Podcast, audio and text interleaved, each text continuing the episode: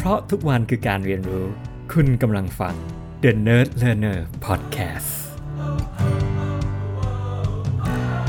สวัสดีครับ ผมตีครับ ยินดีต้อนรับสู่ The Nerd Learner Podcast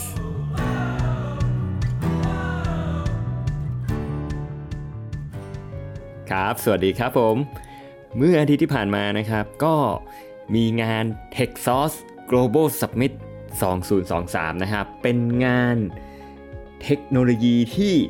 ใหญ่ที่สุดในภูมิภาคเอเชียตะวันออกเฉียงใต้เลยก็ว่าได้นะครับ มีผู้เข้าร่วมในปีนี้มากที่สุดถึง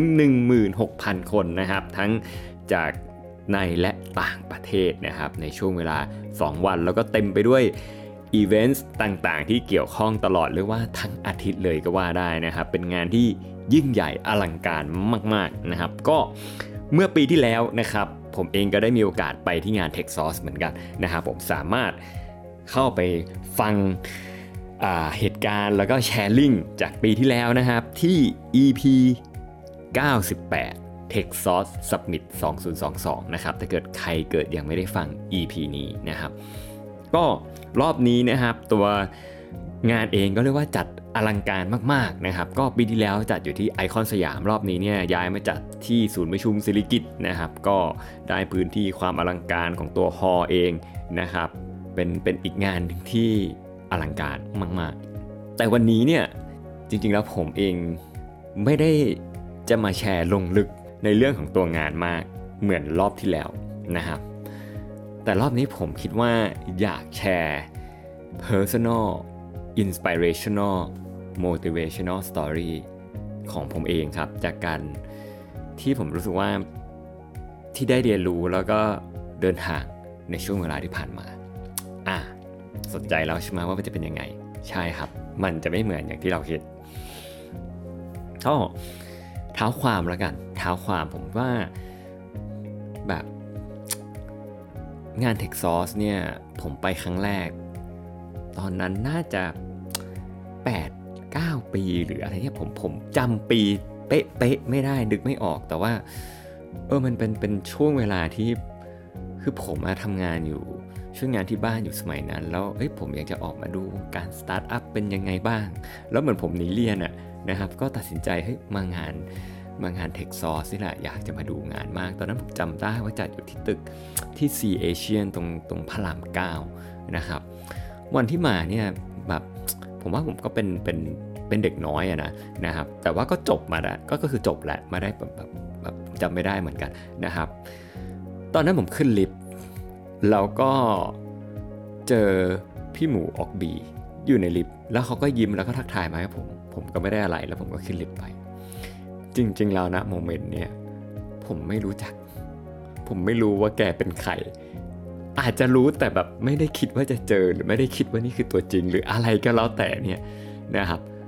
แล้วมันก็เป็นความทรงจำที่ยังจำอยู่ถึงวันนี้เออเขาคงแบบรู้สึกว่าเราหยิงมั้ง เพราะเขาอาจจะเป็นคนดัง คือตอนนั้นเนี่ยต้องเข้าใจว่าแบบหมูเนี่ยอกบีเป็นแบบโอ้โหเป็นเหมือนตราหน้าของสตาร์ทอัพของเมืองไทยที่ประสบความสำเร็จในสมัยนั้นอะไรเงี้ยวันนี้ก็ยังดังอยู่นะครับ อาจจะทำผมอาจจะทำให้เขา weird นิดนึงก็ได้อะไรเงี้ยเพราะเขา อ๋อแล้วผมก็ก็ไม่รู้ว่าเขาเป็นใครอะไรเงี้ยแล้วก็จะมาอยู่ในงาน ก็ขึ้นไปที่งานนะครับผมก็งานเนี่ยผมจำได้ว่างานมันไม่ได้ไม่ได้ใหญ่มากจริง ๆ แล้วนะครับก็มีบูธสตาร์ทอัพน่าจะอยู่ประมาณผมจำไม่ได้หรอกประมาณ 10 กว่า 20 บูธอะไรประมาณอย่างเงี้ยแล้วก็ข้างในก็มีtalk มี conference แล้วก็เออมันรู้สึกแบบ energy มันดีมากเราเห็นแบบอะไรอะหรือว่าแบบนักศึกษาด้วยอะไรด้วยแบบแบบคนแบบอายุแบบ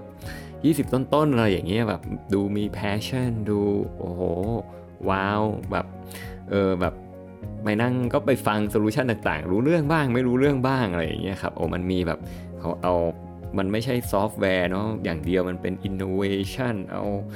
เทคโนโลยีต่างๆ มาปลูกผักใน คอนโดด้วยเครื่องมือนี้อะไรอย่างเงี้ยแล้วทุกคนก็ดูอธิบายได้แบบมี passion มาก ผมเองก็จำไม่ได้ละแต่มันมานานมากๆเลยแต่ว่ามันเป็นหนึ่งใน moment ของผม แล้วก็วันเนี้ยพอย้อนกลับไป มันมีอะไรเพิ่มเข้ามา มันเริ่มมีความรู้สึกว่าณตอนนั้นผมจำได้ว่า เออเราก็มองไป แล้วมันก็มีไอเดียอยู่แวบมาว่าแบบเออ มันคงแบบ เฮ้ยสุดยอดมากเลยว่ะ ที่แบบ เออ ถ้าแบบวันหนึ่งได้มาออกบูธแบบที่งาน Tech Source หรือว่าเฮ้ยได้ทำอะไรแบบนี้อะไรอย่างเงี้ยแต่มันก็คือแค่ความฝันแหละ มันแบบมันดูเป็นไปไม่ได้มันมัน out of reach มากๆอะไรอย่างเงี้ยครับ เราย้อนกลับมาวันนี้เนี่ย เป็นอะไรที่แบบผมคิดว่าเปลี่ยนมุมมองหลาย ๆ อย่างกับตัวผมเอง แบบไม่น่าเชื่อนะครับ ในทิศทางที่ดีนะ คือ เออ พอผมย้อนกลับไปอะมันตกผลึกออกมาได้นะครับ ว่าวันเนี้ยเฮ้ย เราออกบูธที่ t e x s a u c e มาหลายปีแล้ว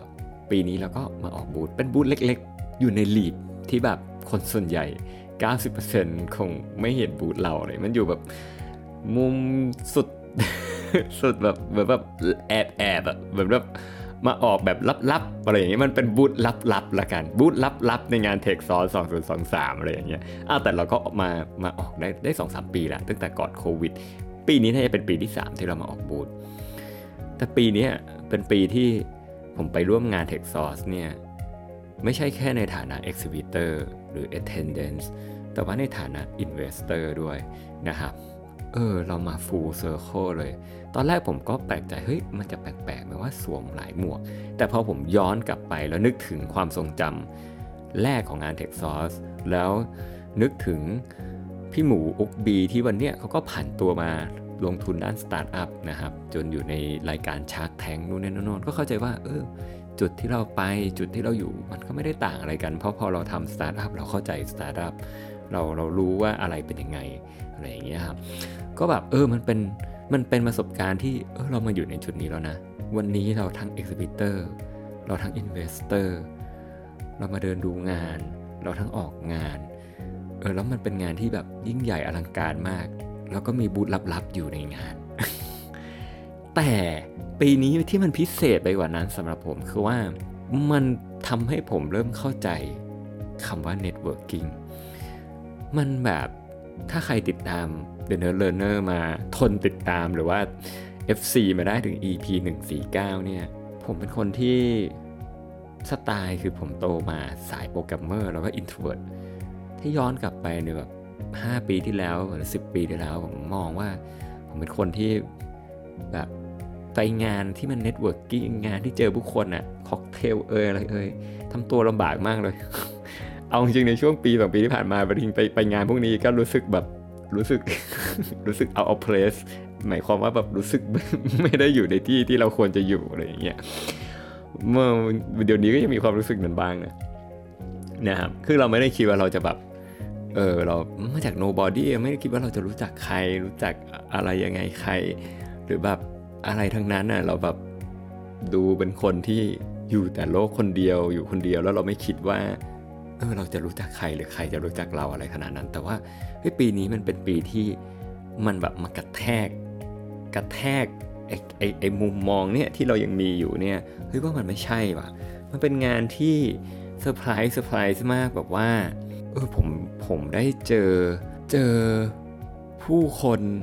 ทักทาย ทั้งทักทายเองด้วยทั้งเข้ามาทักทายแบบเฮ้ยรู้สึกแบบเฮ้ยมันเจอคนเยอะแบบรู้เหมือนเราเหมือนรู้สึก นะครับเมื่อเรารู้จักคนเยอะมาก แบบเกินความคาดคิดสำหรับอย่าลืมนะสำหรับคนที่ไม่ได้รู้จักอะไรใคร ไม่สุขสิ่งอะไรใครนะครับ มันเหลือเชื่อมากโอ้มันแบบ all walk of life อะไรอย่างเงี้ยเอ้ยเจอเพื่อนสมัยปอตี เจอเพื่อนสมัยปอโท เจอเพื่อนจากหลักสูตรต่างๆโดยเฉพาะหลักสูตรหลังๆที่เรียนแบบแบบเอ้ยรู้จักกับเเพื่อนที่เรียนอยู่ในหลักสูตร วันนี้มาออกบูธ2-3บูธ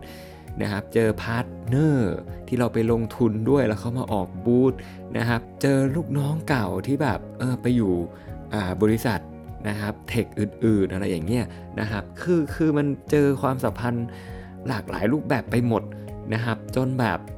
มันอบอุ่นมากอย่างไม่น่าเชื่อ แล้วมันเปลี่ยนมุมมองอย่างไม่น่าเชื่อ แล้วมันแบบว่าเออเราได้เจอเพื่อนต่างๆอะไรอย่างเงี้ยเราก็รู้สึกเป็นเกลียดมากแบบว่าเฮ้ยเพื่อนแบบเฮ้ยอยากจะไปดูบูธไออะไรเงี้ยรอ ผมก็แบบบูธไอมันเล็กมากเลยนะ มันอยู่หลีบมาก ก็ดีใจเออเพื่อนก็แบบก็ก็ก็แบบเอ้ยเดินไปดูบูธคือแบบคงไม่ได้อะไร เออ แบบเหมือนไปให้กำลังใจแล้วไปถ่ายรูปหน้าบูธเออมันจริงแล้วมันไม่ได้มีอะไรเลย แต่รู้สึกว่าแบบเอ้ยมันเป็น feeling ที่รู้สึกดีมากๆอะไรเงี้ยเออว่ามันเขายอมมาดูบูธที่มันไม่มีอะไรเลยอะไรเงี้ยขอบคุณมาก บูธลับๆครับ อะไรแบบเนี้ยเราแบบว่า เฮ้ยทั้งวันอะคือมันเป็นวันที่ผมไม่เคยรู้สึกว่าแบบเหมือนงาน mini reunion ผมไม่เคยเจอแบบ คนที่ผมรู้จักมากขนาดนี้แบบในงานใน setting แบบนี้แบบไม่ใช่มากอย่างเดียวแล้วกันเรียกว่าแบบหลากหลายขนาดนี้ในงานเดียวอะไรอย่างเงี้ยมันแบบเออมัน super surprising แล้วมันเปลี่ยนมุมมองผมมากเรารู้สึกมันอบอุ่นแล้วแบบเออดูดูดูแบบเออมันมันมันดีใจอะมันดีแบบเฮ้ยถ่ายรูปพูดคุย catch up อะไรแบบเนี้ยแบบคือกลายเป็นว่าแบบ ผมไม่รู้ต้องต้องขอโทษหรือเปล่ากับงาน Techsauce แบบว่าเอ้ยเวลาคือส่วนใหญ่แล้วคือ เออทักทาย พูดคุย networking อะไรประมาณอย่างเงี้ยนะครับ มันมันสุดยอดมาก แล้วมันเซอร์ไพรส์กว่านั้นคือแบบผมจำได้ผมมีมุมมองแบบโอ้โหแม่งงานเทคซอสแม่งสุดยอดมาก แต่วันนี้เนี่ยไม่เพียงแค่นั้น วันนี้ผมเองก็แบบโชคดีได้รู้จักถึง Founder ได้รู้จักถึง CEO ของ t e c h s o u r c e ไปด้วยที่จากหลักสูตรที่เรียนด้วยกัน มันโลกกลมมาก แล้วมันไม่คิดว่า ผมคิดว่านี่แหละชีวิตคือ ถ้ามีอะไรหรอ ผมคิดว่า เฮ้ย สุดท้ายแล้วคือ connecting the dots นะครับทุกทุกดอทที่เกิดขึ้นบางทีไม่ไม่รู้จริง ๆ ว่าอะไรจะเป็นยังไง แล้วมันค่อยๆ ค่อย ๆ ปฏิปต่อออกมาแล้วแล้วมันออกมาแบบต่างไม่น่าเชื่อมากๆนะครับ แล้วเมื่อหลังจากที่ผมแบบจบเทคซอสเสร็จวันเสาร์ผมก็ไปวิ่งวิ่ง 25 โลซ้อมเพื่อเตรียมวิ่ง full marathon ปลายปีนี้นะครับใช้เวลาวิ่งประมาณ 2 ชั่วโมงครึ่งก็แบบว่าไม่ได้ตกผลึกอะไรหลาย ๆ อย่างเนาะแล้วมันก็แบบวิ่งเยอะขนาดนี้ต้องโพสต์ลง Facebook หน่อย มันก็มีแวบคอนเทนต์แคปชั่นขึ้นมาในหัวแคปชั่นที่ผมใส่เข้าไป มันคือ 3คำ determination grit everyday challenge คือมันดูไม่เกี่ยวอะไรเลย แต่ว่าพอวิ่งมาทำให้ผมนึกถึง ไองาน t e x ซอ s Summit เออ ชีวิตมันก็อย่างนี้ว่ะ มันก็เหมือนเหมือนกัน วิ่งมาจะครบ 25 โล คือผมไม่เคยซ้อมวิ่งระยะนี้มานานมากแล้ว ล่าสุดก็ไปวิ่งหาปราธอนแต่ว่า มันคืออาศัย9 ทีละ9ทุกๆ9รวมๆกัน จนมันได้ 25 โล หรือกิโลก็แล้วแต่เนาะ10 โล 5 โล 41 42 21 นะครับ แต่มันก็คืออาศัยทีละ9ทีละ9ผมคิดว่ามันคงอย่างนี้แหละ ผมก็เลยรู้สึกว่า เออเว้ยวันนี้เรามาอยู่ในจุดนี้ได้ หรือมันอยู่ในจุดไหนก็ได้ก็แล้วแต่สำหรับความสำเร็จหรือความไม่สำเร็จหรือ ผมผมผมผมก็ไม่ได้บอกว่ามันสำเร็จหรือคือไม่รู้ใครจะตีค่าเข้ามาสำเร็จไม่สำเร็จมันวัดกันที่อะไรเนาะวันหนึ่งธุรกิจมันดูดีมากมัน Curry Express โอ้โห เปิดขึ้นมา IPO 50 บาทวันหนึ่งมันลงมาเหลือไม่กี่บาท ใครจะไปรู้ว่าอะไรขาดทุนยับอะไรใครใครจะไปมันคืออะไร success ไม่ success ผมว่ามันคือเจอร์นี่แล้วกัน แต่ว่า เออมันก็คือทุกๆก้าวที่มันขยับเข้ามาจนถึงทุกวันนี้ ผมก็เลยรู้สึกว่าเออทุกๆสิ่งที่ทำ มัน matters ผมว่ามันมันมันไม่น่าเชื่อขนาดนั้น determination grit everyday challenge อันนี้คือนิยามที่ผมให้กับความรู้สึกที่ผมมีจากการตกผลึกที่ผมมีจากเออได้เข้าไปร่วมเทคซอสรอบนี้ จากการวิ่งรอบนี้ มันมันเปลี่ยนมุมมอง ผมมาก ๆ ถึงความเป็นไปได้ ถึงความความสำคัญของการทำอะไรอย่างต่อเนื่องนะครับ วันนี้มันก็ทำให้ผมได้ทบทวนหลายอย่างวันนี้ ได้เจอเพื่อนๆทักทาย ทั้งงาน after party เอ่ยวันที่ 2 เอ่ย product MPO วันนี้จาก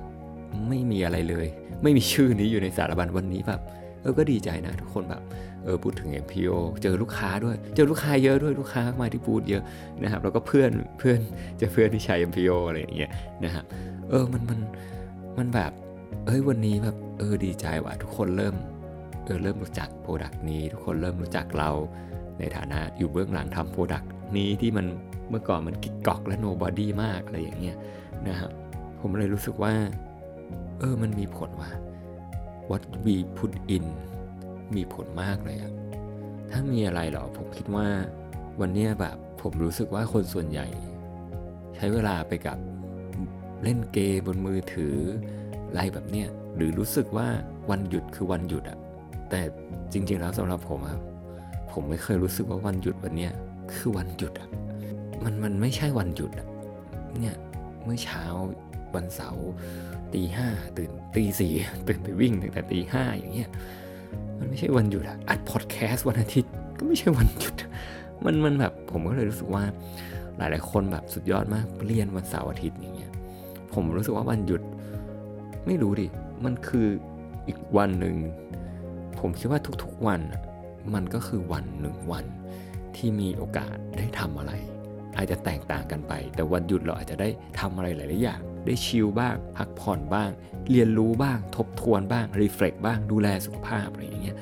นะครับ ผมคิดว่า เออ มันมีมิติอไม่ใช่แบบ ผมรู้สึกแค่รู้สึกว่าคำว่าวันหยุดอะมันทำให้เรารู้สึกว่า เออ เราควรจะหยุดอยู่เฉยๆ แต่จริงๆ แล้วผมคิดว่ามันวัดกันที่วันหยุดนี่แหละ ว่ามันอยู่ที่ว่าวันหยุดอะเรา เราทำอะไรกับมัน เพราะมันเป็นวันที่ เรามีอิสระที่สุดในการจะเลือกทำอะไรก็ได้ ประมาณนั้นนะ โอเค มาดูเนื้อหาบ้างดีกว่าครับ ก็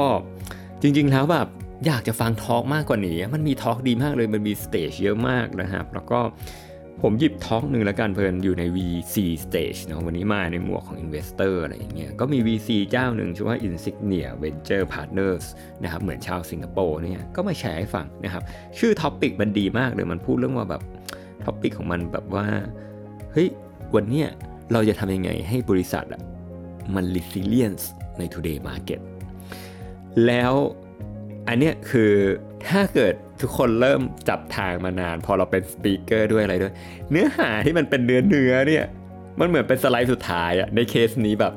คือเขาเพิ่งมาตอบสไลด์สุดท้าย บอกว่า what will make a resilient company in today market อยู่ในสไลด์สุดท้ายแล้วก็ใส่อยู่ 5 หัวข้อ อันแรกเขาบอกว่าวันนี้เนี่ย fundraising เขาอยากได้การลงทุนที่ financially robust and capital efficient คือพูดง่ายๆต้องการลงทุนในสตาร์ทอัพที่แบบ เฮ้ยมี road to profitability นะ มีการใช้งานเงินอย่างแบบมีประสิทธิภาพนะอะไรเงี้ยอย่างที่สองเขาบอกว่าเขาต้องการให้มันมีมันต้องมีผู้นำด้านการเงิน ที่เข้มแข็งเรื่องของ governance คือแบบคอยดูแลแบบเออการใช้เงินว่ามันเป็นไปอย่างที่มันควรจะเป็นอะไรอย่างเงี้ยอย่างที่สามเขาพูดว่า เขาต้องการดูบริษัทที่มี long term competitive advantage นะครับที่สามารถ unlock value for proprietary data at scale อืมดูแต่ละคำดิ อย่างที่ 4 greater competition intensifies development of stronger modes เขาบอกว่า ก็ก่อนเนี้ยการแข่งขันมันมากยิ่งขึ้น เพราะฉะนั้นมันยิ่งเราก็จะโฟกัสไปกับไอตัวบริษัทที่มีจุดแข็งที่ แตกต่างหรือยูนิคกว่าเจ้าอื่นๆ และอย่างสุดท้ายก็บอกว่า monetization innovation สั้นๆ คือเขาบอกว่าอะไรก็ได้ที่ช่วยทำให้เปิดตลาดใหม่ และสามารถทำให้ business มัน sustain ได้ด้วยระบบการเงินที่ innovative คือแต่ละลิสต์อะแล้วเขาก็ยิ่งบอกเลยนะว่าวันนี้เฮ้ยมันไม่เหมือนเมื่อก่อนที่แบบว่าอาจจะมีแค่ pitch deck เน้น growth เน้น traction อะไรอย่างเงี้ย แต่วันนี้เขาบอกว่า Startup Fundraising นะ Pitch Deck ไม่พอต้องมี growth แล้วบอกว่ามี positive unit economics หมายความว่าต่อหน่วยเนี่ยมันต้องดูเหมือนจะทำกำไร มี traction ที่แบบมี product market pricing fit positive unit economics to profitability longer fundraising cycle นะ อย่าคาดหวังว่า 12ถึง18 เดือน มันอาจจะยืดยาวไปถึง 36 เดือน แล้วก็ควรจะมี audited financial statements อะไรอย่างเงี้ยจากบริษัทที่ดูน่าเชื่อถือที่คือแบบเงื่อนไขมันดู advance มาก คือไม่ที่ผมแชร์นะ จริงแล้วผมลืมไปคือว่า เออผมก็ได้เจอแบบ เจอวันเนี้ยเจอน้องๆมหาวิทยาลัยอย่างเงี้ยครับที่กำลังจะจบหรือแบบอยู่ปี 4 พอดีเลยก็แบบ เขามาคุยกันเฮ้ยเขาอยากทำสตาร์ทอัพอยากทำผมก็ถามว่า อยากทำเพราะอะไรแบบก็ก็บอกว่าเอ้ยถ้าไปสาย corporate เนี่ยมันดูเหมือนโตช้าอยากแบบทำสตาร์ทอัพผมก็แบบผมก็รู้สึกผิดนะเมื่อกี้เพิ่งแชร์เรื่องที่มัน inspirational แล้ว motivational โอ้ผมบอกว่าโอ้โหมันแทบเป็นไปไม่ได้ตัวเนี้ยดี accelerator ก็ไม่มีดูดิ fundraising